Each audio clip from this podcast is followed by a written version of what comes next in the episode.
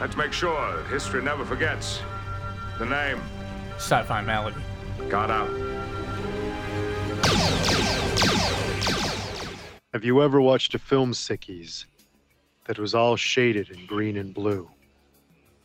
How would you know the difference between the colors and normal ones? What is The Matrix? It is the film that could have started a mega franchise. You are a fan that will be lifted up at the beginning and let down as the series progresses. The Matrix is an innovation, Sickies, a new kind of film with a groundbreaking new way of looking at dreams within a dream. Unfortunately, film companies are a disease, a plague on creativity, and we are stuck with their crap. So you're here to review this film. We're trying to cover them all, but we can only stream them on Hulu or Amazon. So we're the ones who have to pay for that subscription. I've seen trilogies that started out badly but ended well.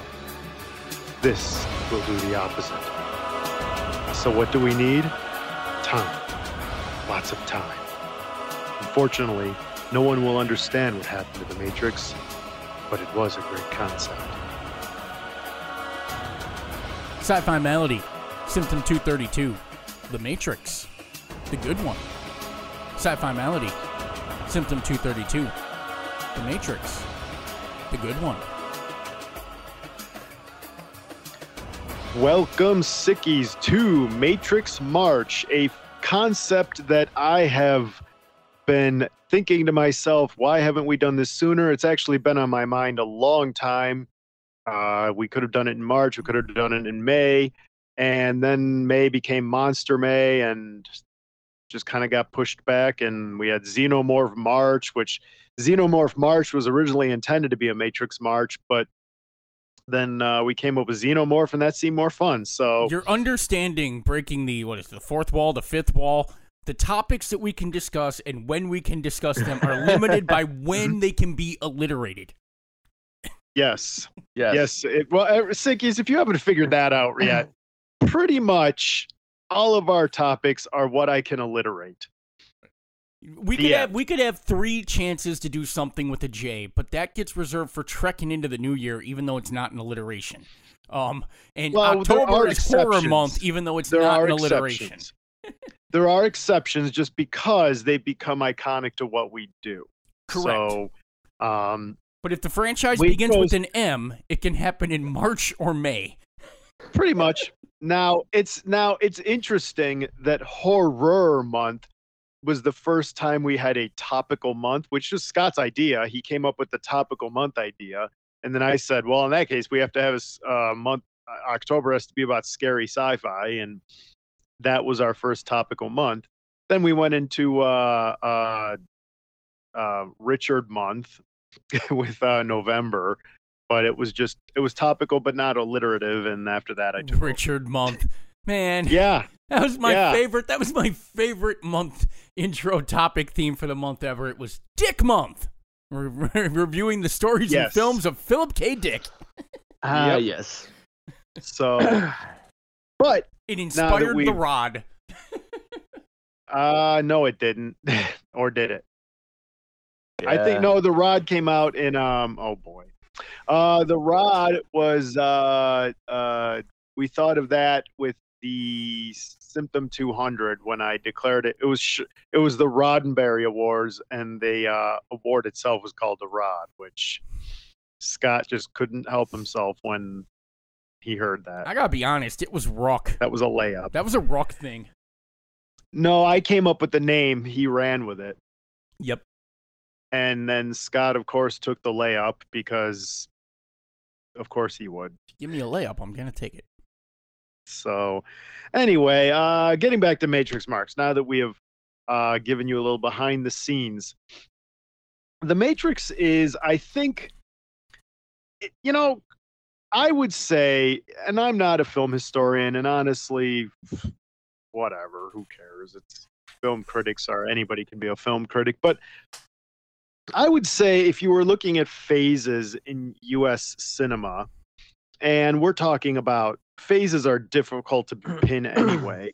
but somewhere in the 70s, mid 70s, you had this kind of like renaissance of this film industry.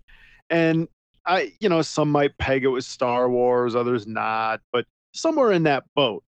And that just led to a several decade uh, long, just kind of a, a great time in US cinema where you just had blockbusters and great storytelling and movies that will just blow your mind. And for me, The Matrix was kind of the beginning of the end. And, and and it's a good movie. Okay, let me don't don't don't understand that to mean that I thought, well, this movie sucked and there came the ending. No, I would say this was at the tail end of that movement.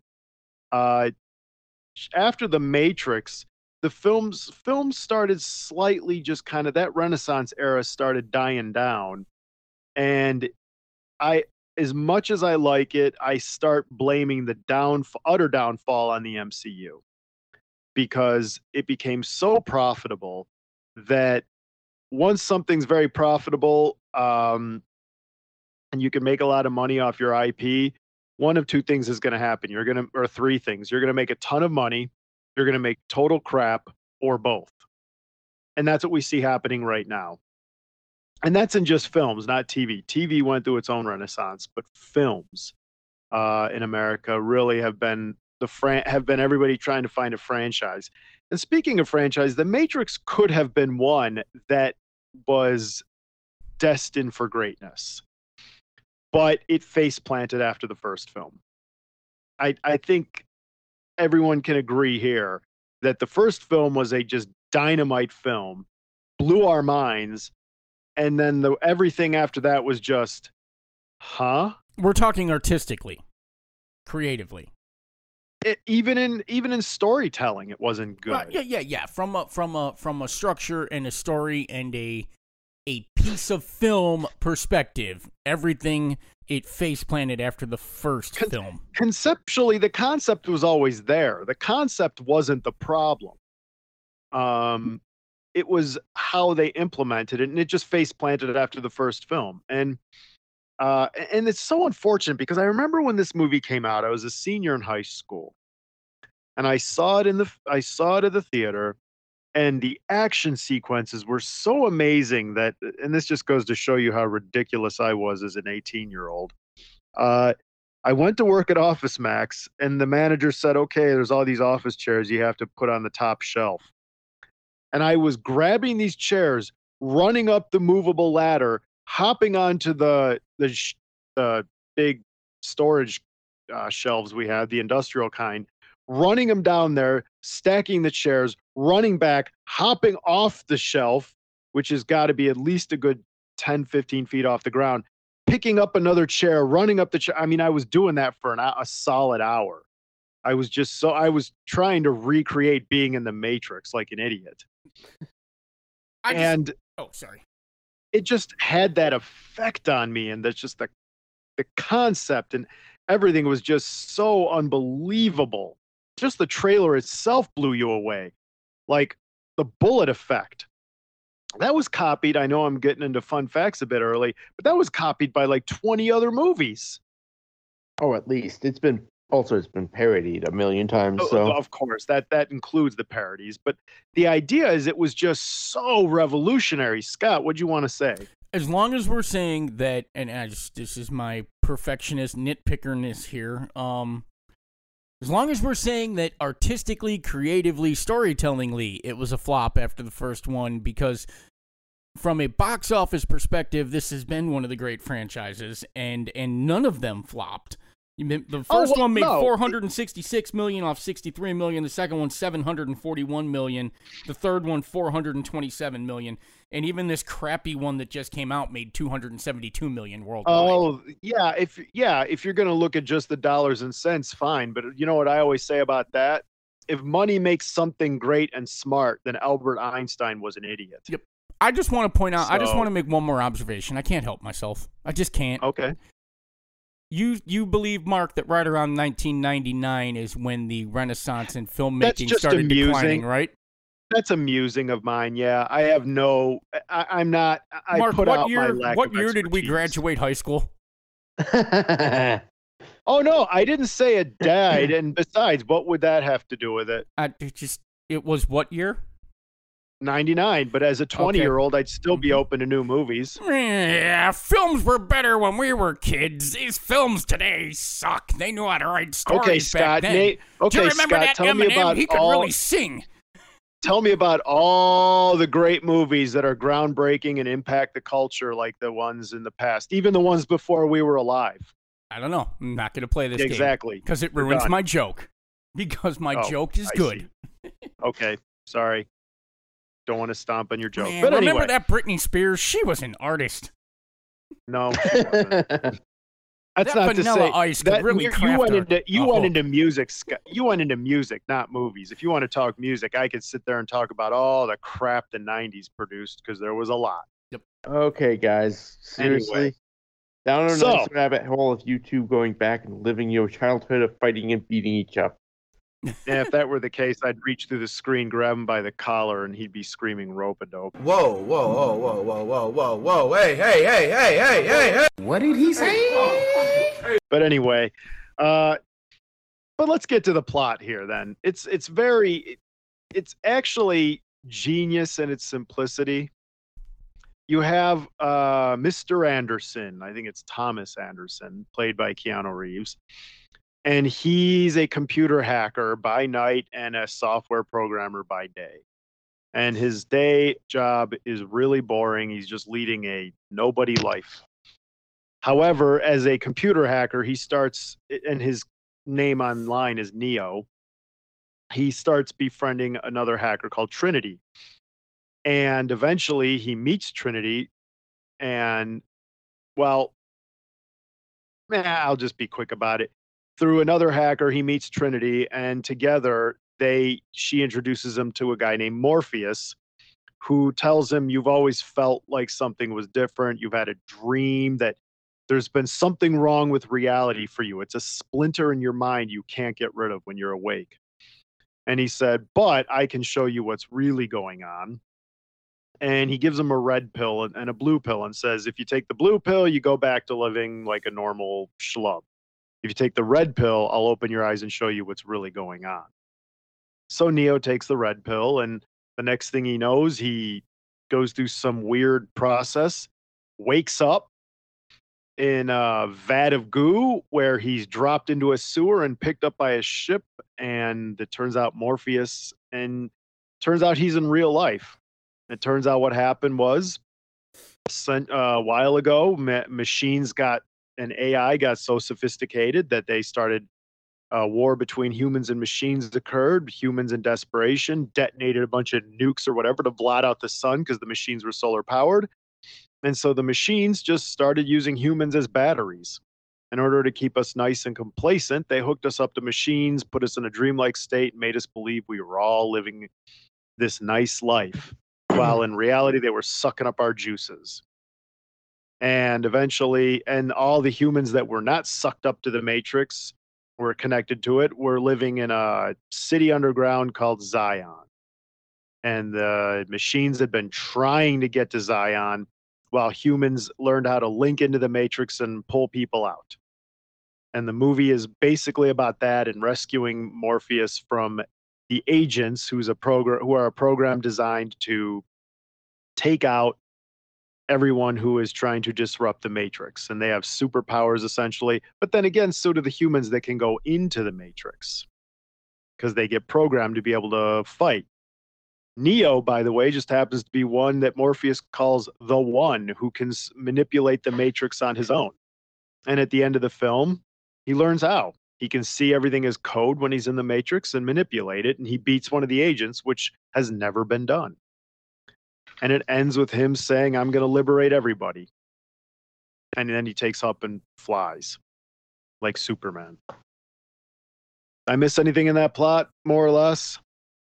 Nope. Mm, no.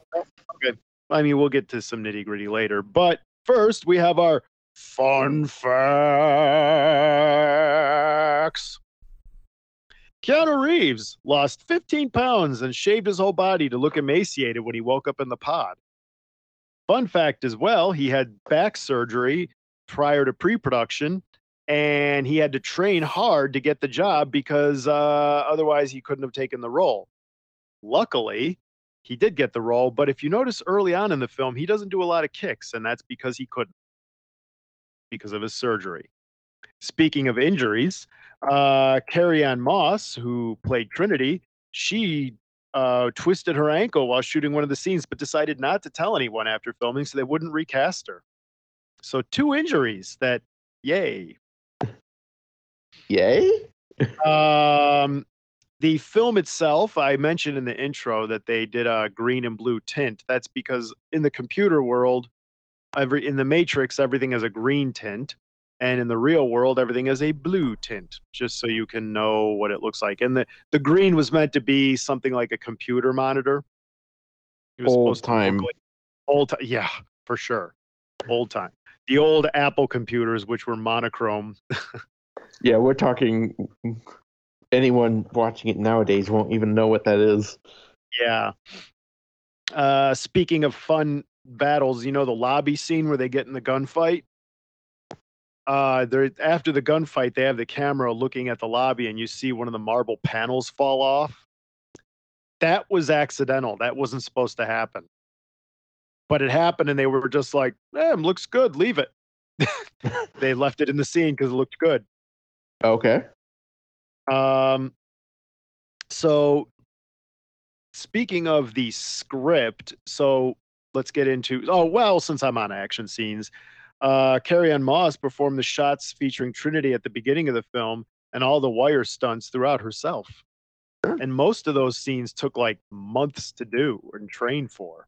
So, eh, Well, here's a fun fact. I don't know if you have. what's that? The bullet time effect is Mhm. actually just a whole bunch of cameras in a circle taking shots, basically all at once. Oh, That's- that's neat.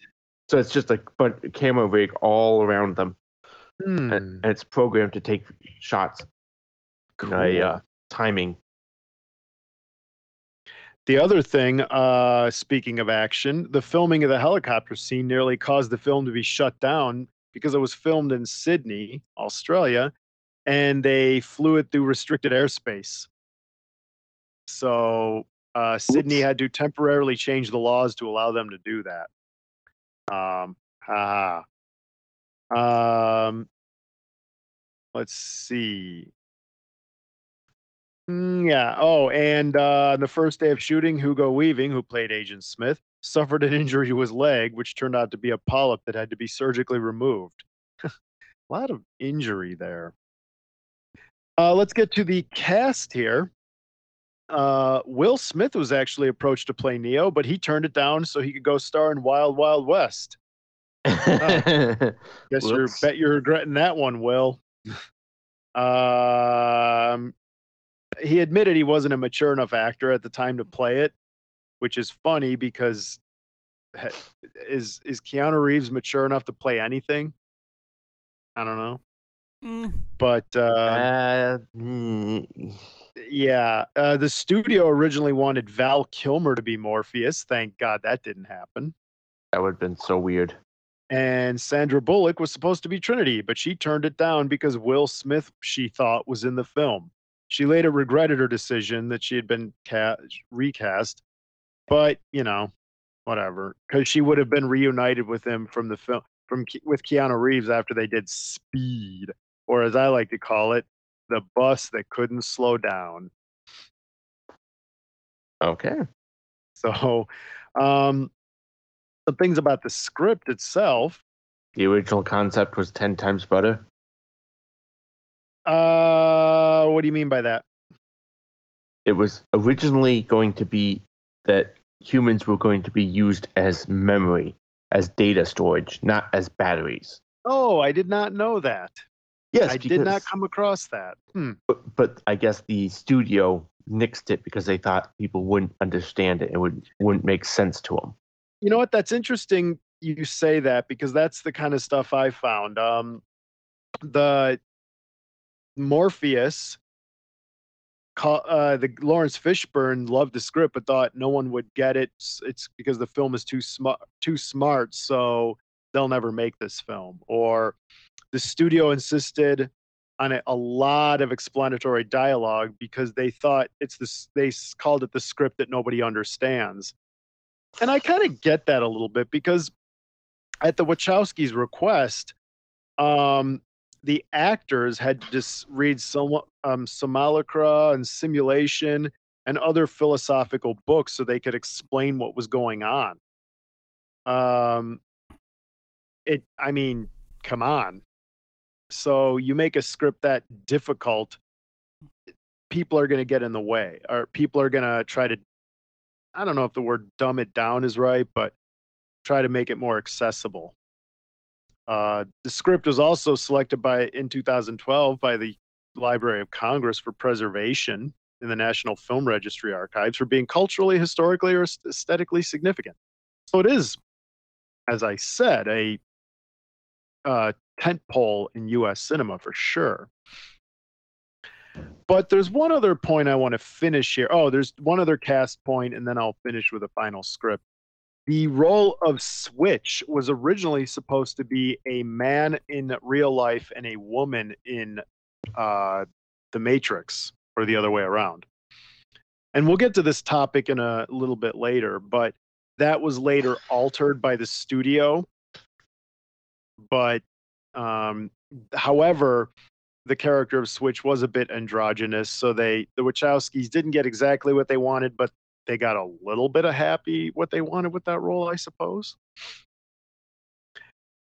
But as far as the script itself, they had this vision for about five and a half years, and they worked through 14 drafts of the screenplay. Um, they did a lot of work to build this story up, and it shows. Even in the later films, which were poorly implemented, you can see that they had put a lot of effort into this.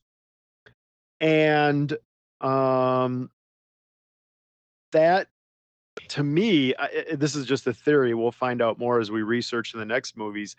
My supposition being that when this film came out, it was gangbusters.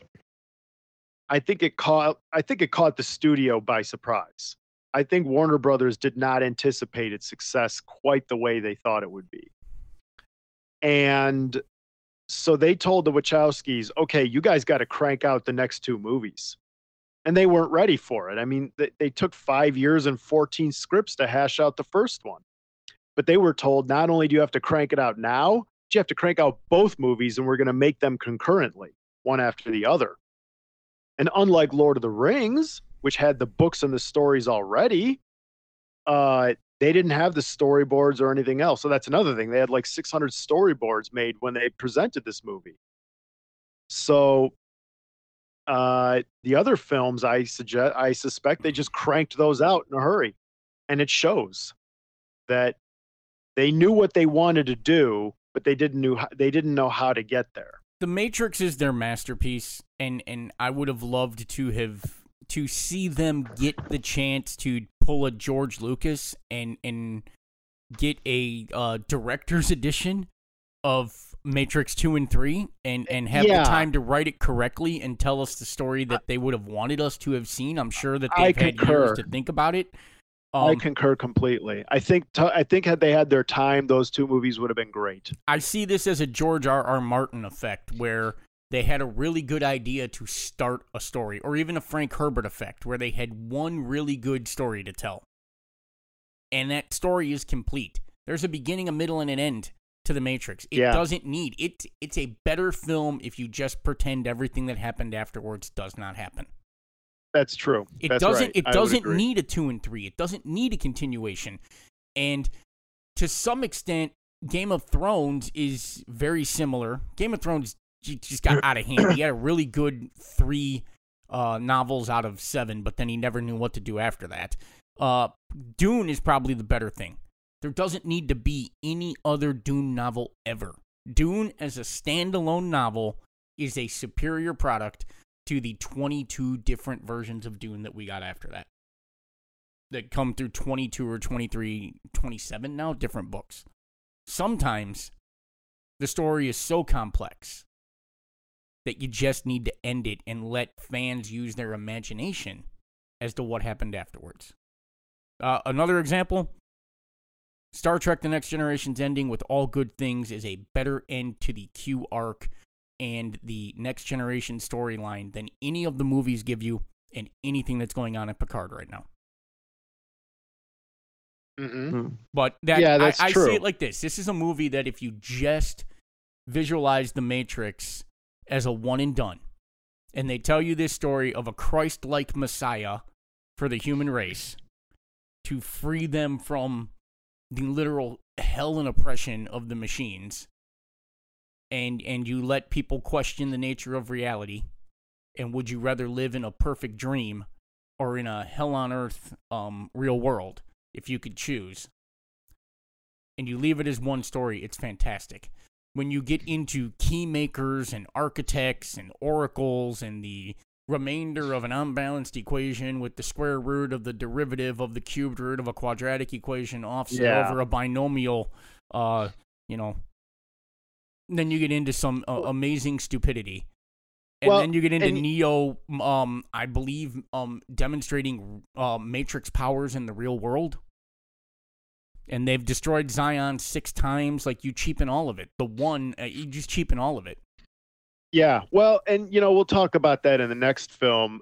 In particular, some of the dialogue was just nonsensical. Um, it, it may sound very complex and philosophical, but I almost, I'm always going to fall back on that one line from Tori Amos song, which I'm taking out of context. So you found a girl who's who thinks really deep thoughts. What's so amazing about really deep thoughts? Uh, so you found a film that has really deep, complex dialogue. What's so amazing about that? as to quote South Park, just because something's hyper complex and complicated doesn't mean it's good. So, I mean, the Matrix was Um, hyper complex and complicated, but good hyper complex and complicated, but like it, good yeah, and derivative. it was, yeah, it was done in a way that you get. Well, also, it taps into something we all kind of feel at times. Because we all have deja vu. We always have had Sure, those things that just, did I see that out of the corner of my eye? And right. something feels off. And, and it's all natural, but it's a concept that makes sense when you go, oh, we're living in a simulation. Because sometimes, and- yes, it's like, dude, someone's really screwing with the script rating this year. Yeah. It's like, Um, are we doing the COVID type script again this year? so but yeah, that's a good point. You guys want Go another Scott. window into uh uh kid Scott's psyche like playing car lot with his Hot Wheels cars? Okay. Oh no, Kid I'm Scott scared. Kid Scott used to write down story hooks. And I mean, they were terrible, but I was always trying to write a story or a screenplay or something.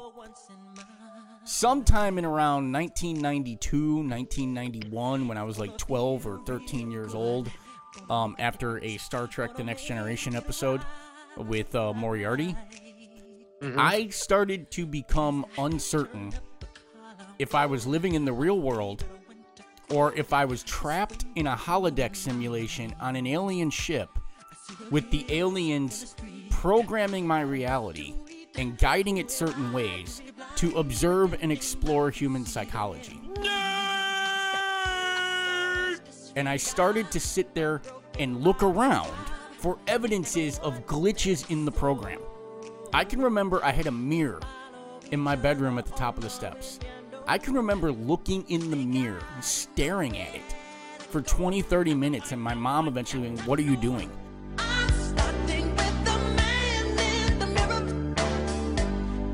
And I said, I'm trying to see the man in the mirror move first so that I know I'm the reflection.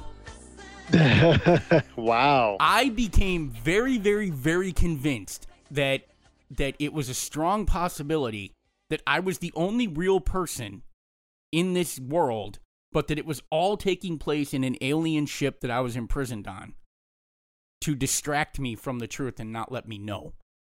Which isn't the exact plot of the Matrix, but it was pretty close. I remember when this movie came out, I was going nuts because I'm like, this was my story. This is the basic idea of my story. I should sue. I've got it written down on my computer upstairs. but yet, uh, Child Scott went to some weird places. I mean, I don't know if any of you have ever done that, but I would look in the mirror to see if the man in the mirror moved first so that I would know that I was just the reflection. No, I have not. Uh, I don't recall that you doing that ever. So Ruck I remember can the have mirror. fun with though. that. Ruck can have fun with that, I'm sure. yeah. I've got a deep So- meaning for later too. Oh, good. Uh, you know what? Uh, let me do my thing, and then I'll give you a deep meaning before we do rips and picks. Sounds good to me. So, it has been. Now, I want to ta- make a note about symbolism here, because it is well known and has been admitted by the Wachowskis. They've confessed this now that the Matrix. Uh, just the idea of transformation being one person in another person's body um, the big impetus for this, aside from any other philosophy they learned, is the fact that they're both transgendered individuals. Um, and this has been this was speculated for a while, but not confirmed until about 2012, I want to say, when both the Wachowskis have come out and said, "Oh yeah, that was totally about us being transgender," and so others again had speculated like the red pill is the same color of a lot of estrogen pills taken by people that go through the surgery. Um, but now we know for sure that this was a byproduct of that. And not just the only thing but it was a major theme that was at the heart of it. Uh, to deny it would be to deny what the authors have said themselves now the, the reason this is something where I'm trying to go with. Symbolism is a good thing in writing. But I think the thing we always want to make sure we're careful of is putting our words in an author's mouth. Uh, for those that were speculating, well, congratulations, you were right. And that's okay because the authors came out themselves and said, oh, yeah, we totally meant that. Where now, could someone else use this as a transformation of their own lives? It doesn't even have to be a transgendered thing. It could be anything. You know, I saw myself as a strong, confident person when in reality I was weak or something like that. We've seen that kind of theme throughout. Siegel and Shuster, the guys that wrote Superman, this was their whole thing, you know? This is what they wanted uh, they they pictured themselves as being, yeah, we're just kind of scrawny. Nobody's like Clark Kent, but boy, do we wish we could be Superman. It's the same concept, really. And, uh, but they came out and admitted that. I'm th- that's great. And an individual taking away, making their own meaning from the film and saying, well, I know this is one not what the authors meant, but this was my takeaway. Cool. I'm fine with that. But I can remember back in ninth grade when my English teacher, Miss Delaney, we were going over a poetry unit, and she said, I'm never going to tell you that your interpretation of this is wrong. And it sounded really great until later on in the unit when I thought to myself, you should tell them that. Because there's a way to do it. And the way is okay, if I'm saying that Edgar Allan Poe's The Raven reminds me of a bad boss I had, well, um, I mean, that's your personal takeaway, fine, but that's not the meaning of the poem. Unless the author gives you permission to take to, that, I had a friend who made a book of poems, and he said, you know, it could be what the the meaning is whatever you want it to be. If he gives you, if the if the author gives you that permission, fine. But if the author intends for this meaning, you're not allowed to come in and either jam your meaning in or remove from what they said. You can say that, well, I know that's what they meant, but this was my personal takeaway. That's fine. That's that's normal. But for you to jam your meaning in and say, oh no, this is what the author meant, do not rob the author of agency. Do not do that. You know, we're writing ZTF. If someone came out and said that ZTF that Starcron is a stand-in for Trump. No, no, he's not. He's Starcron. Uh, I mean, there, could there be certain individuals that have shaped it? Yeah, I guess, but it's not. It's unlike Kurtzman. It's not an anti-Trump, anti-Brexit piece. It's ZTF. Would you have a um, problem with so, someone saying, um, let's say that somebody took a meaning from ZTF that that you didn't, but it was impactful to them and it meant something to them and it, it allowed them to that's put things fine. in. Are you okay? As I, long as they don't claim that that's li- what you meant to do. You were not listening to No, me, I was listening. You? I was no. If you listen to the last part, I, I, tried to clarify. What I said exactly. People just they Let just can't rob thing. your agency. Yes. If you personally have a takeaway, okay? Well, fine. I can't take that away from you. But you do not have the right to say there's this theory out there. Well, once it becomes public consumption, it's not owned by the author anymore. It's owned by everybody. Wrong. You're not allowed to take my agency just because it's there for mass consumption. Um, someone can take their own meaning. Sure. I can't stop you, nor would I try. But you're not allowed to tell me that your take somehow trumps mine. No, no, you can never it tell if the author wants so, to tell you this is what this was about, and and so yeah, if if the Wachowskis had come out and said, "Oh no, that wasn't about transgenderism at all," you were dead wrong. You're not allowed to say, "Oh no, I think it was because." No. no. Now, of course, as we know, they came out and said, "Oh no, it was totally that. Absolutely, that was it. Um, not all of it, but you know, a big chunk." Fine but I just wanted to, I've always had a problem with that because what that tends to lead to is a couple things. One is I call Scrotie McBoogerball syndrome. Uh, if you've ever seen the South Park episode where the boys wrote a disgusting book just to be sick and everybody was taking like special meaning, like Scrotie would totally be pro choice. No, he would be pro life. And the boys were just saying, You're reading way too much into it. It's just a gross book to be gross. And that's the first problem. The second problem is that it leads to a kind of my opinion is the most important thing in the world, not yours. And I don't appreciate that. Again, you're allowed to have your meaning, but you're not allowed to take away from mine what I intended for my own art. That's my art. You're not allowed to tell me uh, what it means. You can tell me what it means to you, and I'm glad but you're not allowed to tell me that I'm wrong. Um, so those are the two biggies. There was a third one that all of a sudden I forgot what it was, but um, I just oh, and the other one is it's called I like to call it. Um, it, it there was in the 80s during the Satanic Panic, there was a um, book called Michelle Speaks, where you, what you had was these individuals were convincing children that they had been the victims of a satanic pedophile ring. Now, the kids had no memory of it at all, but they got convinced into thinking that they did, that it was a subconscious memory buried in.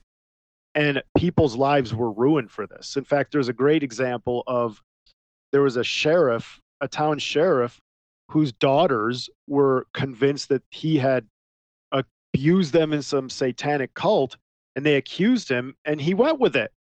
And it wasn't until he was in prison, despite overwhelming evidence to the contrary, that he realized, what have I done? This never happened. People got so hyped up with their opinion that they weren't looking at what was really happening. QAnon's and, been around for a while, huh? And so, oh, it's nothing new. It's just different shape. Um, but that is what can happen too when you decide my opinion can change the meaning. Because what you're essentially saying is because they start doing this well the author subconsciously meant that. Don't you dare do that to an author. If the author comes out and says they meant that fine. Fine. Yeah i agree with you. It's, but, it's a but you are not allowed to tell an author that they subconsciously felt something because now you are robbing of their of their agency. And I'll tell you what I really think is going on there: a bunch of English professors derived something from a book that simply wasn't there and could not countenance the idea that they were wrong. So they made up this nonsense about my subconscious meaning so that they could somehow keep getting funded. You're probably because right.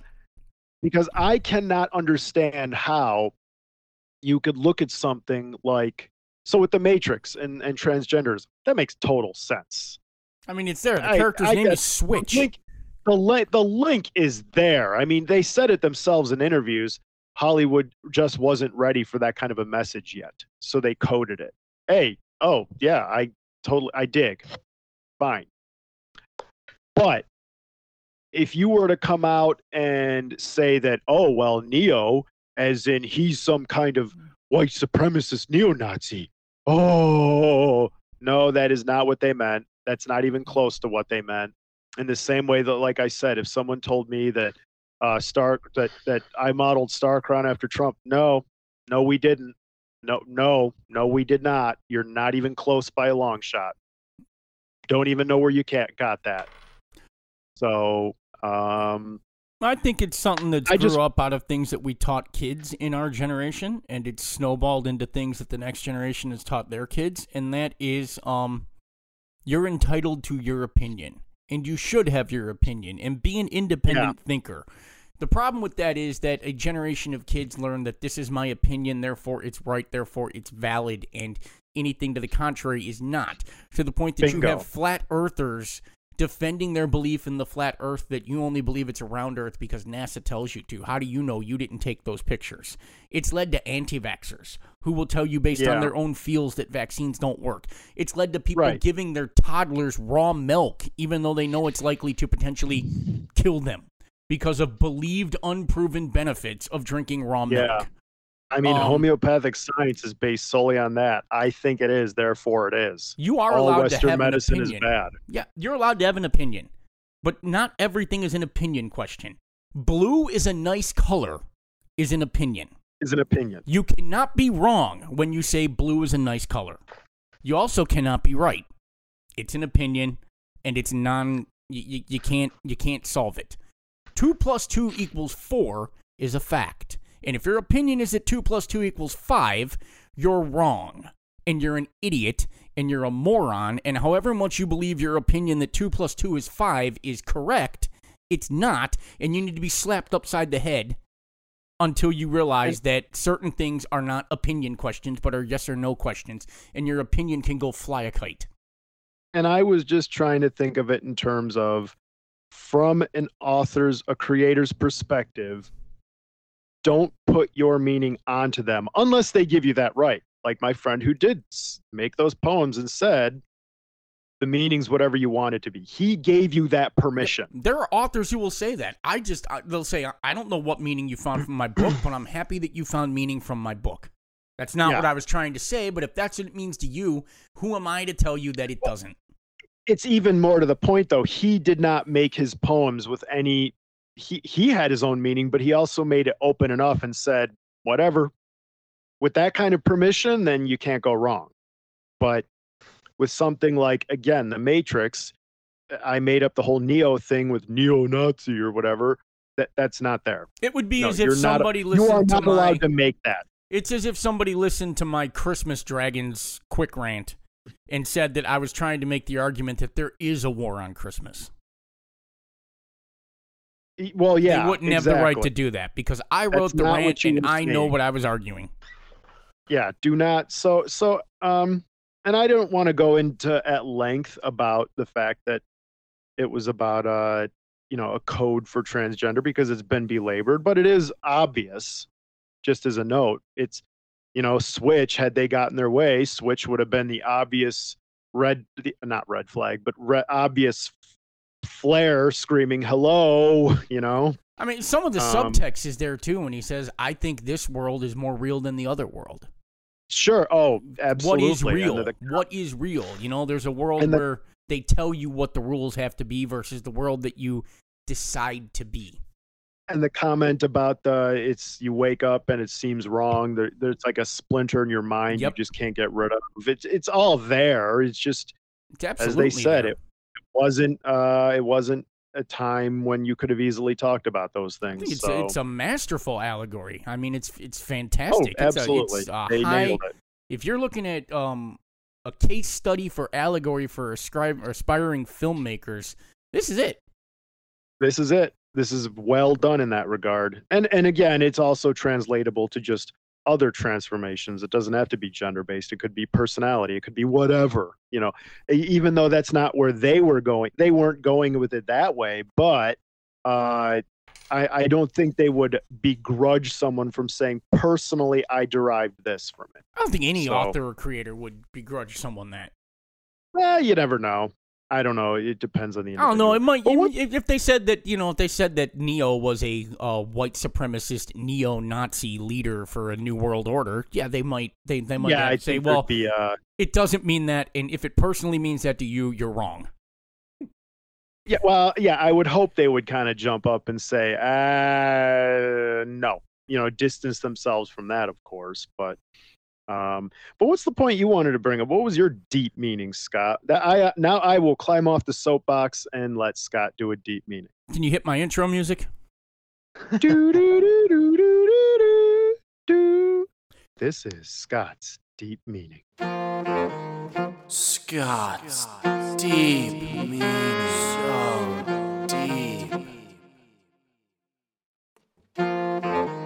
I'm probably going to surprise everyone with where I go with this because it's the easiest one and the simplest one. And in a movie full of um, philosophical chestnuts, this is the one I pulled out of. Nah, you won't surprise me. Cypher tells Neo. No, not Cypher. Mouse tells them denying your impulses is to deny that which makes you human. And I believe that he is a thousand percent wrong. It is resisting your impulses, it is denying your impulses that makes you human. The difference between a human being and an animal is that we have the rational capacity to deny ourselves our passions and to rise above them and to not How let them rule class- us. How very classical Greek of you. Yes. And uh, it's maybe a very simple, deep meaning, but I do think that to me, that that was put in there. I can't tell you that they that the Wachowskis put that in there to agree with me on this, but I think that that was put in there to make to as a false statement, so so that we can think about it for a second and go, is that truly right? It's a throwaway line within the movie, but I found a deep meaning to it, and the deep meaning to it is that is that um you even have to say that once you get into the matrix um to understand that the spoon doesn't bend there is no spoon you know? You have to put aside the the ability to rise above what you believe you see and to not be ruled by that to rise above your impulses and your instincts. Your impulses in the matrix is to believe that gravity applies to you but it doesn't. Um, yeah. and and ultimately what makes you a human being is that you can rise above your instinct to fight. You can rise above your flight instinct. You can rise above your biases and you can rise above your hindbrain that's what makes us a human being. And that's um i'm i'm and that's a prime example of what i was talking about. So scott derived this meaning from that line and he made it clear i don't know or think this is where they were going with it but this was my takeaway which is fine. Perfectly fine. Uh, now again if the wachowskis somehow hear this podcast first of all woot. Second and they comment even better. Sorry about our Uh, crapping on the next ones. Don't listen to them ah, they're used to it. I hope. I think. I don't know. But um, yeah, if you've gotten this far, they could say, actually, Scott, that's an interesting point, and I kind of agree with it. Yeah, we were going there. Oh well, okay. Scott found the hidden gem, but otherwise, you know, fine. He's not putting words in their mouth. He's saying, you know, that little thing made me think of this. And they can All tell right. me we meant the exact opposite and we disagree with you and what i can say And they- is you're the author of the film And they'd be absolutely right to do that. So yep and i can't argue also with you at this point Yeah, but it also doesn't make Scott's interpretation incorrect because of that's what he saw. Yeah, it just makes it you're just not allowed to foist it on the author and say that's what they were saying. That's what it comes down to. He's not allowed to give them meaning, but they can't tell him, well, you derived that. Okay, then that's what it is. Well, we dovetailed that nicely. And that's, yeah, and it's not, we did, didn't we? And it's not uh, anything that they have to dis- distance themselves from either. Right. You know, again, it goes back to, like you said, Scott, if it's an ideology that is uh, promoting racism or something, obviously they'd want to get in front of that and say, whoa there. But um, no, that's very classical Greek of Scott there. Do, do, do, do, do, do, do. That has been Scott's deep meaning. Ooh, are we on to rips and picks? Ah, we are on to rips and picks now. So Thomas is ready to go. Uh, here's my biggest one. They should have stuck with the original script. Batteries make no damn sense. You know, I'm I, gotta agree with you. I remember this- there was Simple fact: human body is so inefficient. We have to take so much calories in to Yeah. burn inefficiently in an inefficient combustion to get energy and waste, and it does not work out in a net gain. It's a net net positive. That's why we're omnivores. That's why we like meat.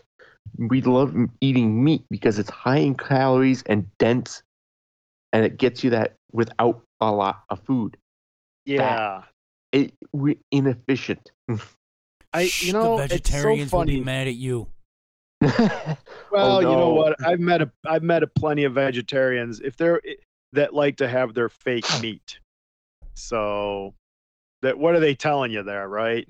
like we don't want to eat meat, but boy, we sometimes kind of wish we could. Even their fake meat doesn't give them the same amount of protein as a nice piece of chicken.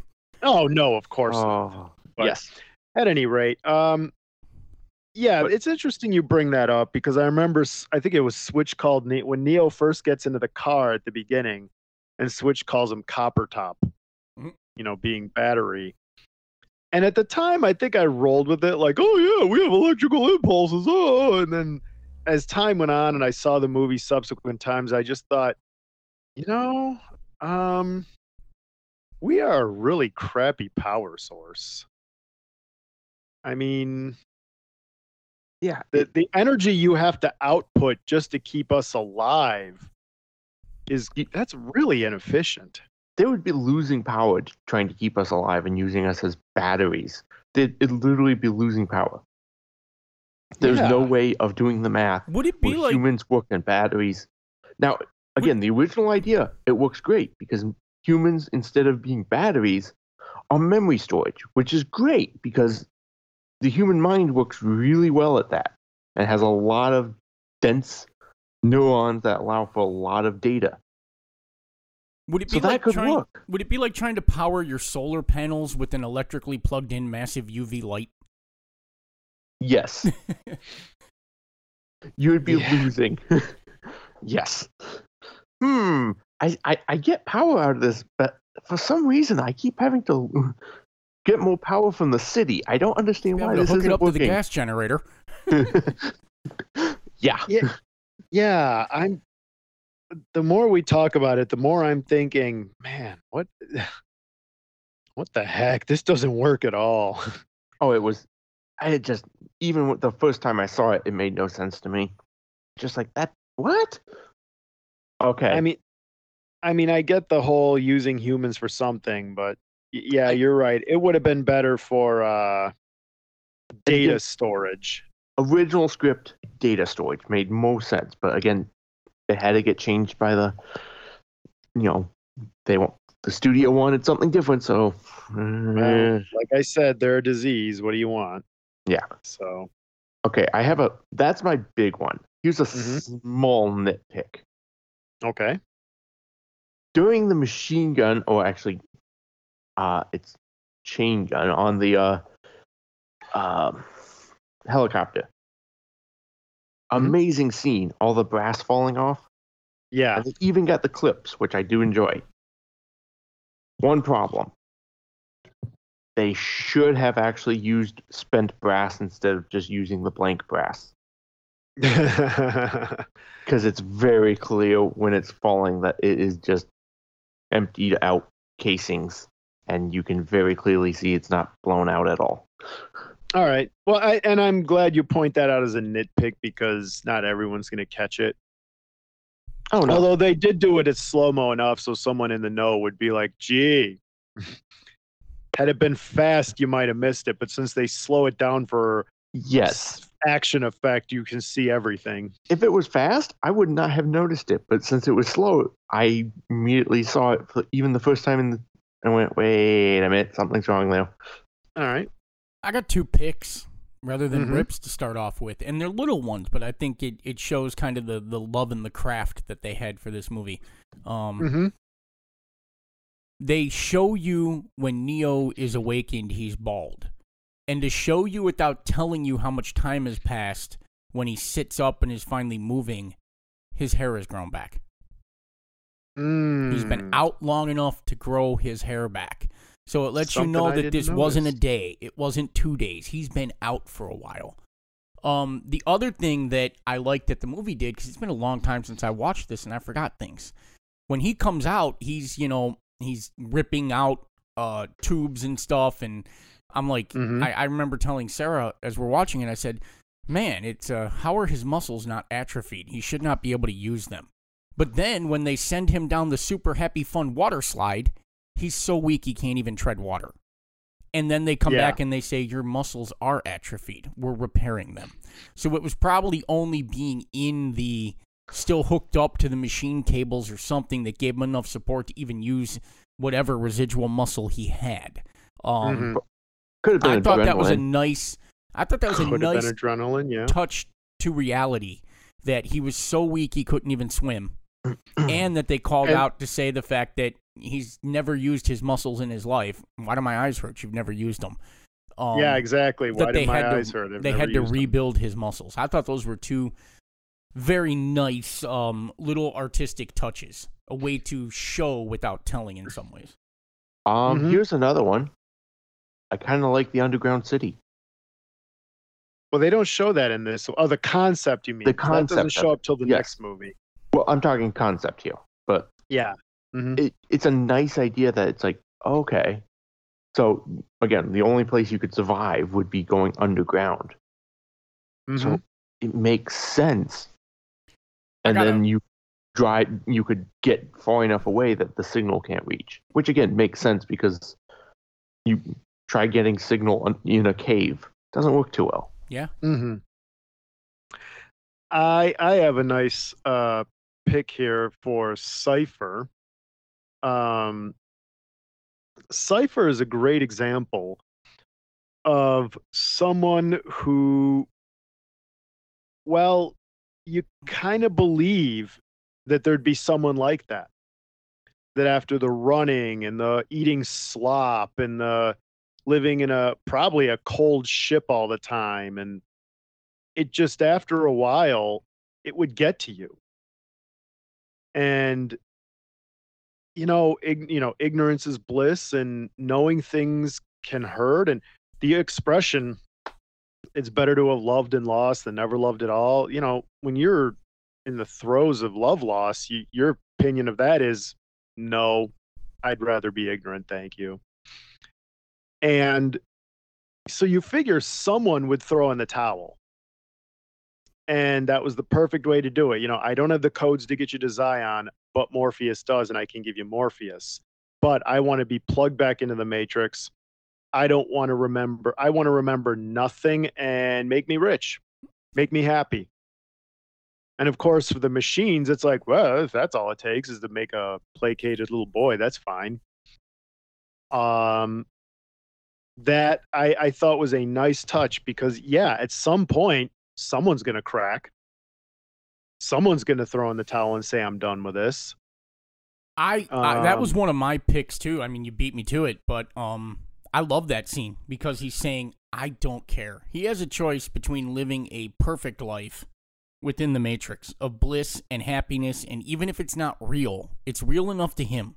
He can't tell the difference, and the real Mhm. life out there is is a struggle. It's it's a living hell. I- I think that more people than just him would have made that choice by now. Would have rather stayed within the Matrix. Um, to a Yeah. lesser extent, this is already happening to some extent. We have the beginning of a metaverse. Uh, the example I'm thinking of is EVE Online. They have massive, massive wars, and they have their factions and their governments, and they have ambassadors that meet in real life to discuss peace talks and policy talks between the factions. I remember You're talking reading, about a game here. yeah, Yes. talking about a game. And I remember when the biggest war in EVE online history to date had broken out. I was having And reporters, millions of dollars were lost. Yeah. real dollars were lost. People were pouring in real money to try to build more material to fight the war. But more than that, they were interviewing ambassadors and admirals and generals. And they were saying, well, you know, we have real lives too, but this started unfolding. And as it unfolded, I've done what I could to, you know, keep my faction alerted and do my duties within it. And some of them were saying about taking personal time off work because the demands of their job as an ambassador of their faction in EVE Online demanded it.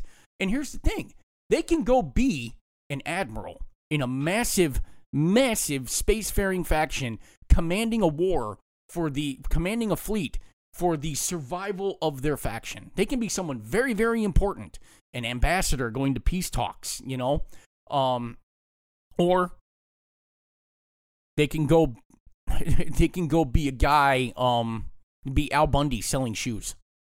Or they can just go be a guy at his nine to five job, a car salesman, whatever. Go be a mortgage underwriter, whatever. Or they can be this thing that is really, really important here, even if none of it's real. And the human brain is conditioned to like to choose that thing that makes you feel important. Well, Well, and you know, yes, because we always have that endorphin rush when you get recognized and you have some status and things like that. So yes, but and the here's risk another is low. here's the other question: Did we? Is there another meaning here that real life and life itself is challenge? It's not the easy road. To struggle is to grow. Um, for this one, it's difficult. well, oh wait, no wait, no, because real life is more difficult than the Matrix life. But I don't know because the film also makes it clear that the Matrix is not where we're supposed to be. And But yeah, real life is a Uh, challenge, and you that's what you want. They real had life. to build that in because when it was perfect, our It's brain possible. revolted against it and said this can't be real. Real life doesn't work like this. It's possible. Yeah. Yeah. Because and you know that goes this um concept of an online life or someone else you're not who you think you are or who you want to be. And that kind of tracks a little bit because uh you know, you you said it Scott. I mean these people are they're admirals in these fleets, which of course and is low risk, by the way, because compared to an actual admiral who has to determine decide on things like actual human life and actual dollars spent, uh, you're in a video game. Well, there are actual well, dollars. There being was spent, real but- dollars. I mean, There there's actual- dollars. Yeah, but not to the degree of an actual Navy admiral. No, I I, mean, if think you- they were trying to if you say had- some of these capital ships died- cost like three to five thousand dollars or something.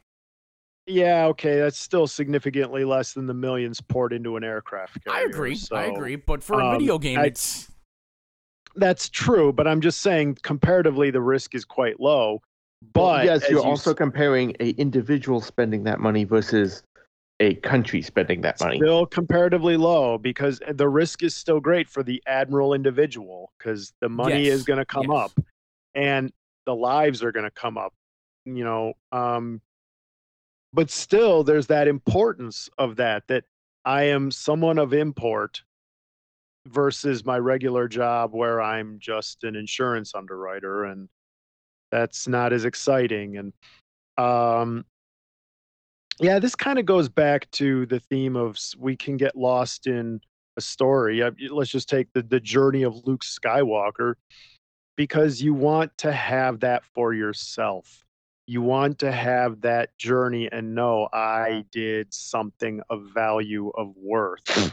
I think um, even if it doesn't lead to me being rich i did something magnificent and you don't have that when you're an insurance underwriter.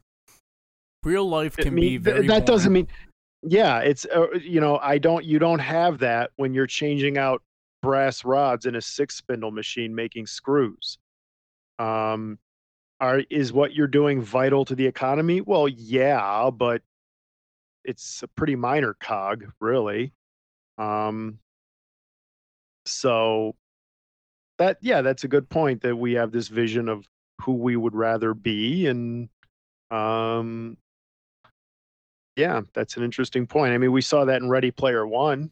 And I f- people that prefer to be online than be in real life. I feel like there's a lot of people, if they had the conscious choice to struggle through the realities of life, or if they could be sent to a world of it's a dream world, they know it's not real, they know it only exists in their head, uh, but once they're in there, they won't know, and they can live this wonderful life of ease. They'd take that. I Oh, you know what though? I Tons think of people if- would. Yeah, but I think also if there was struggle, they would take it as long as it was the right kind of struggle. That's true. Um, That's true. Uh, you know, you put someone. I mean, these E EVA EVA is the name of the game. Yes. EVE. EVA guys, EVE, EVE. guys, guys and girls. It's not like there's not conflict going on.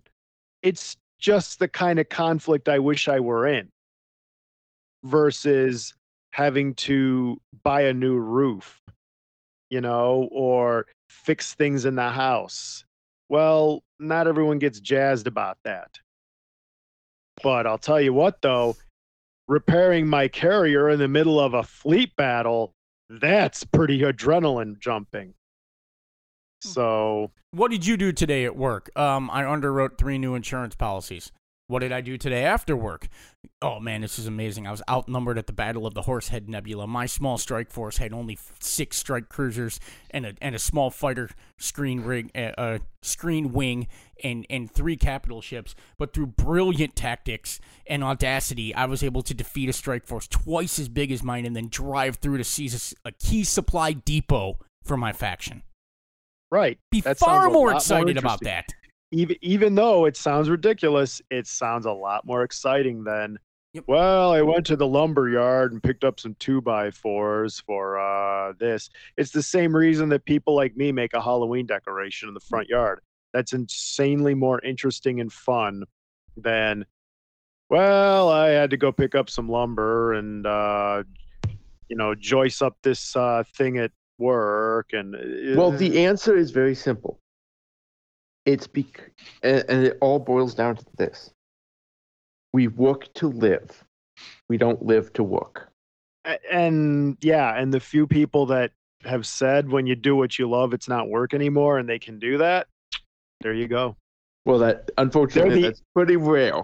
oh well yeah that's a minority of the population for sure uh, most people have to live with uh, just you do what you do i mean the the concept of and this is turning into a workforce malady but um well, the again, concept of get the job that you always dreamed of well you got to be realistic there are very few astronauts. So good luck. I don't know For about good you, reason, but I know that I put down on everything in school, all the way up through high school and first year at college, that I wanted to go work in the mortgage banking industry when I grew up. well then scott his dream he's living the dream I'll settle for that because that- that's what I've achieved. that's Well, again, yeah. you don't hate the job, and you're getting money to live a life. exactly what more can you ask for? that's right and so no wonder why eve sounds more interesting but um a couple more small things i think we could do in rips and picks uh a pick the action the action in this movie is amazing uh absolutely it was groundbreaking stuff the likes of which we had never seen the slow mo uh running off walls and dodging bullets and slow mo yet hyper fast kung fu. All very cool stuff that was replicated and of course it came off of kung fu flicks. I mean it was it was modeled after but it was just something that i had never seen at Well, that it's moment also- in my life It's also a very Western interpretation of kung fu. Well, yeah, of course it is. But the fact is, and that's fine to be uh, inspired by, but it was just effects that were unlike anything we had ever seen. I feel like this movie is what you would get if you if you took the best aspects of uh Denis uh Villeneuve Villanueva. Villanueva uh and Michael Bay and combine them. You might get the the, the and and these, this movie gives you the best aspects of those two. So we're given 95% Denis and 5% Michael Bay. No, no, I would say 50-50 because I think honestly, I think that the that the action and the explosions and the slow-mo and the creativity of the of the cinematography is every bit as important or more so to this film's success than the storytelling and the depth of meaning that would have come from the 50% Denis. Um, if this is Yeah, if this no, is I- just a slow paced story without really cool bullet time, fast action fighting, and kung fu scenes, uh, I, I don't think we ever get a sequel. It's something that goes over most people's heads. No, that's true. I'm just trying not to give credit to Michael Bay. Yeah, unfortunately, here I think you got to. It shows that the Uh, Michael I Bay don't. part of it can No, be just as important. la la la la la la. Not paying attention to Scott. Well, Um, I will pay attention to Scott and agree with him because You yes, y- this very much needed action to go with it. Because yes, Uh, the the headiness and the mind is very nice, and I enjoy it quite a bit. But Oh no, I agree with you. definitely I, needs the action, and it's very nice and welcome. oh, I agree with Scott on that. I just don't want to give Michael Bay credit. So Without the Michael Um, Bay part, this is Blade Runner. It's a great cult film that has a following among science fiction fans only.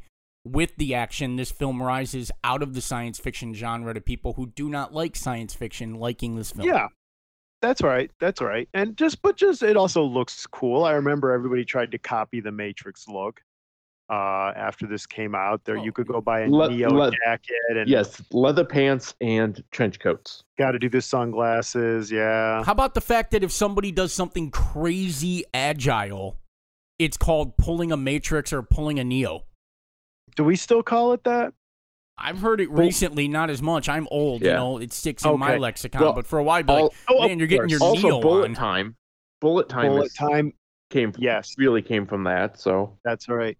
I think you don't hear as much the, and that's what I was talking about with, especially in the intro, the tr- the franchise that could have done better, uh, pulling a Neo, all of that, those things, and that's why I kind of put Matrix at kind of the beginning of that fall because terms from films that became part of our lexicon Yep. our speech, our uh, you don't see that as much anymore. You saw it with the Matrix, but it petered off, and I would say in part because the subsequent additions denuded what had been made before. Or it just could have They- been an you said- overload of uh just an overload of material to watch. It I don't could know. have been that, but I think I think Scott, you're right. Had they just ended it with the Matrix, it probably would have had the staying power that on the the staying power impact on the culture as it used to I to. mean, if we're being honest, we could pull the same garbage with an '80s uh great. Um, is Hello McFly that great of a line? Is Back to the No, Future two and but- Back to the Future three? Back to the Future is a great movie, and it's probably a better artistic, creative franchise if two and three do not happen. um, well, the way they ended one, you kind of had to do two. Yep. But, but looking um, back, looking back, two and but- three did not add to the franchise. they did not they weren't as good as as one for sure but they weren't they didn't but they didn't weigh down and ruin the whole thing I have one minor rip, just for so just uh, to be to be fair, because I, I haven't ripped this and I've talked so so highly about the, the right. quality of writing. go ahead There's a terrible exposition scene. They're trying to explain an EMP to the 1999 audience that may not know what an EMP is. uh-huh yeah So who do they have ask the question? The super smart computer hacker who could figure out that the world was a lie and was searching for Morpheus, who absolutely would know what an EMP is. yeah That's bad Yeah. exposition. I know that someone had to ask the question, and no one else on the ship is a newcomer. So instead of having Neo ask what it is, the better way would have just been to have him say electromagnetic pulse. Or what's that button do? exactly. But now That would have been fine. What's that button do? EMP. It's gonna do the pulse and knock us out. You oh, always- okay. you always have to be careful when you have an exposition question asked that the character asking it would reasonably be asking that question. Because sometimes you ask it and it's just that the character is asking for a briefing for something that um uh you're heading into the war zone now. Why are you asking me about the tactics that uh the XYZ aliens prefer to use now? Why That not into the whole lead up to the attack Yeah. that you were going to? You were the only one asleep at the switch? Or or you Yeah, get something well- like this where someone asks a question that for them to not know the answer, they would have had to roll a one on the percentile die out of a hundred to miss. No. You know, It would be more accurate to be like, hey, for the director of the CIA to be like, hey, uh, what does CIA stand for? yeah. I'm No, sorry, What's what? this? What's this Iron Dome thing I heard about? It would be like if Mark was teaching a class as a as a college professor, and his student said, "Um, Mr. Lorenzi, are you going to be handing out a syllabus? Syllabus? What do you mean syllabus? And then the student explained it to me, Exactly. and I went, "Oh, yeah, it's that." not something. It's not something that you should have. That he should have not known. It's just absolutely. It's jarring. It and and maybe it's only to me, but it was jarringly bad exposition to have turns him out it was- that question. it turns out it was only you, and I'm gonna finish it off with this. This will be a pick. The fact that the movie keeps its verisimilitude to the point where minor things like you just got mentioned are easily overlooked That's true. because the major points are being covered. They're not breaking their own rules in a major way that takes you out of the movie. And this is, you know, I complain about this a lot. And this is one of the reasons I'll say why cinema has gone down in quality is that you get authors that that couldn't be bothered to for continuity and verisimilitude. And when I see that, what it basically says is I can't be bothered to write well enough for you so you as the consumer shouldn't be bothered to care about my story. Um, you know in star trek 6 you have the bird of prey that can fire while cloaked. And the movie the ca- actors the characters make it clear that this is unbelievable. It can't be done but they explain well obviously I can and here's the prototype and so it's conceivable with the technology, but they make it clear this is a prototype that nobody knows about. In fact, the Klingon Empire doesn't even know. This is a faction of people. But they make an Achilles heel and say, well, let's see, it's shooting and it's cloaked. That thing's got to be, have a heck of an output of energy in its tailpipe. That thing's got to be just locked out. And also the shields weren't up because they couldn't run shields running that much energy. They made it clear. So not only did they keep verisimilitude but they kept other rules to keep their idea in check. And it was acceptable. You don't look at that and go that's stupid. Blah, blah, blah, blah." whereas jj would just make it not only fireable while cloaked but sh- super shields and it could chase you down and warp and shoot torpedoes. And while we're at it it can go fire and we can go kill a q and he would just keep stacking it up and the Matrix doesn't do that. Okay, it oh, makes don't it worry. clear. The Star Trek Voyagers writers made it possible for humans to kill a Q. oh, okay, fine. But the uh, the Matrix doesn't do that. When you're taken out of your little battery pod, you're weak as a kitten. You need, as you said, Scott, to sh- you need time. When if you're suddenly pulled out of the Matrix the wrong way, you're dead.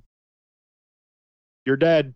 And that's what happens. Everybody pulled out except for Neo, who was supposed to be the anomaly that broke the code.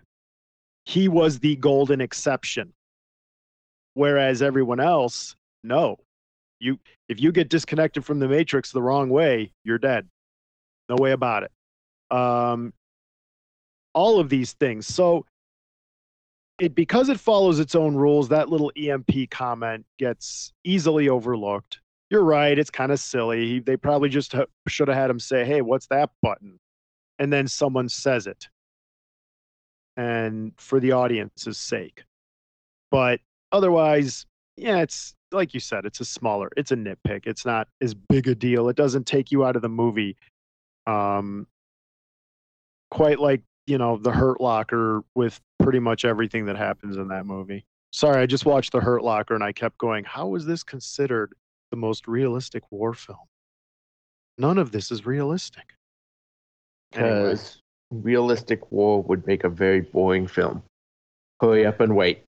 Well, plus the IED, you know, IED. Uh, hey, hey, Mark, before we go down another Let's Hurts Locker episode, uh huh.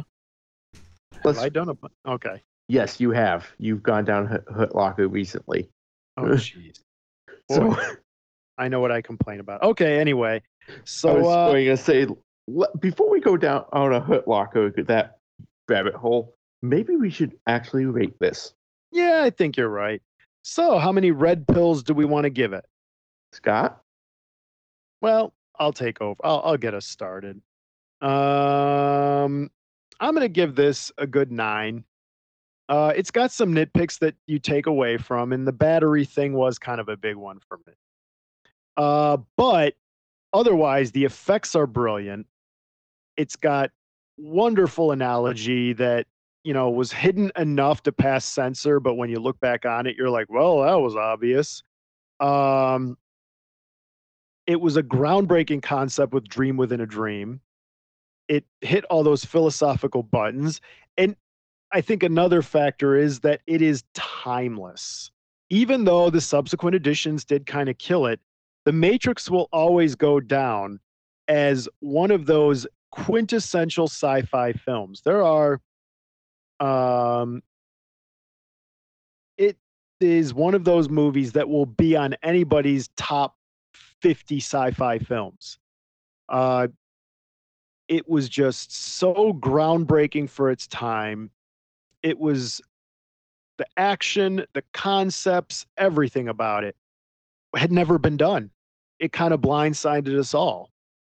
And it's really sad that the subsequent films really kind of bombed it because Kind of giving away what your ratings coming up. I know, I know, I know that, but um, it's really unfortunate that the subsequent editions and even the Animatrix, really, the, the pro. I don't think we'll have time to do the Animatrix, but the problem with the Animatrix was that it peeled back a bit more than I would have liked it to.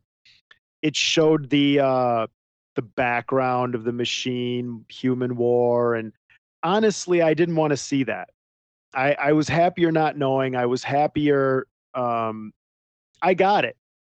Conceptually, I got it. I didn't need to see what precisely happened.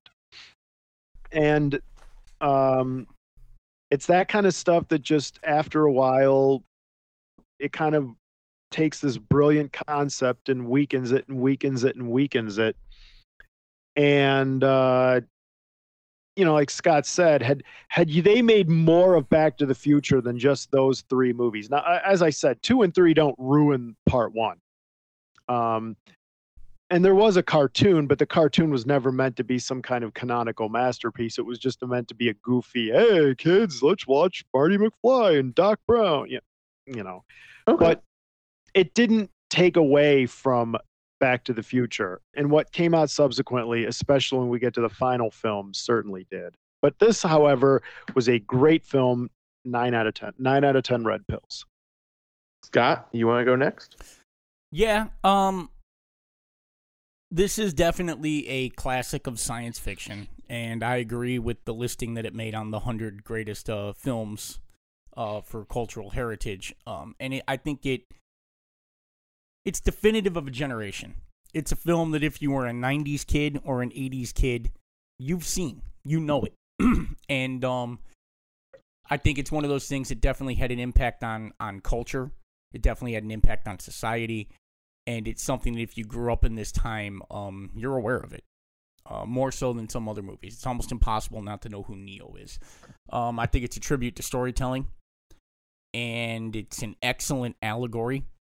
Um, and I think it's um, it's the masterpiece probably of the Wachowskis. Uh, Mhm. and, and it's it's well acted. It does have some things that I say take away from it. It is too long. The pacing is not always the best. It is a very long movie, and at times it feels like a very long movie. Um, it broke that up by having tremendous action scenes. Um, and it broke up the deep, heady stuff with just edge of your seat, uh, pulse pounding fight scenes. And it, it, knew how to do that and balance that very well. Um, and the other thing I would say is the dialogue at some points is very unrealistic. People don't talk this way. People having deep mm-hmm. philosophical conversations don't talk this way. Um, and at well, times, they're not normal people. Yes, but at times it's almost as if every line of dialogue constructed within the story is meant to say something without saying something. And that at times can become a little frustrating too. If you watch through the Matrix over and over and over again, uh, there are times where you can see where it was going in two and three with characters making speeches that became incomprehensible. It's almost there at times in one. Um, but um, I will give it nine out of ten red pills, uh, just like Mark. Um, okay. I will also say I didn't add this because I don't know where it fits in rips and picks, but this movie made me realize that Laurence Fishburne probably would have made a better Mace Windu than Samuel L. Jackson. Different conversation, but I disagree. Go on, Thomas. um, ugh. I almost hate doing this, but I'm going to agree with you and give it a nine out of ten. Also, Woohoo! That's two weeks in a row, same ranking. I, and I almost feel bad doing this, but I agree. It's a good film. It works well. I, I enjoy it, and the action scenes are iconic and have te- lasted the test of time for the simple fact we still remember them, which mm-hmm. is something you can't say for a lot of films. There's a lot of films where oh that uh, there was something in the I don't remember. It was some. It was cool though. This I remember the action scenes. Mm-hmm. So it sticks, and yes, so many people have seen it. It's iconic. I mean, there's a reason why they tried to make you know didn't try. They made a you know another film in the series because it's iconic. They're working off of something that is there and people know and people love. And there's a reason why. Because this first one did such a good job and made such an impact that they were basically able to ride the coattails of this amazing film throughout. So this gets a 9 out of 10. Okay, sounds good. Well, um that is it, Sicky. So that's a definite recommendation from us. Uh we from the guys at Sci-Fi Malady here. Uh so you can if you're interested in sci-fi in general, I mentioned it once, ZTF. Uh, ZTF just dropped an episode just Saturday. It would be episode eight or nine. Suddenly I figure, oh, I'm sorry, we're calling them chapters now. Don't. Anyway, that just dropped, written by wonderful Shane, and it is a great episode. It was a lot of fun listening to, and I definitely recommend checking that out. Also, we have, as always, case uh, the caseatorium, which would be case closed, cold case chase. Uh, that is still going strong with Shane and Ruck. And within the next week or so, we will be getting the new Case of the Chills with Layla, who will be talking about the haunted elevator. Okay, I don't know if that's true or not. See, yeah, the, that was the sound the haunted elevator made. Uh, I don't know if that's true. I just made that up. The haunted elevator Layla, sounds a lot like a haunted door. yeah, because it's haunted. It's moaning its death rattle. Uh, yeah, Layla, Shane, if you're listening, please make that make that an episode. Just make it up. Just just make up the haunted elevator. Um, and of course, there's ZTF, which I already mentioned. So if you would like to comment on any of those things, you can reach us at www. The remainder of an unbalanced equation by the square root of the derivative of pi times sigma over a quadratic equation, but oh no! RavingLunaticMedia.com, RavingLunaticMedia.com, RavingLunaticMedia.com. Ragemaster, what's left for them to do? Stay sick, sickies. And look out for Sci-Fi Melody the musical. Uh, there's that, and also the fact that they're going to be making a movie or show about Carole Baskin. So look out for that. Watch out for Carole Scott Baskin. will.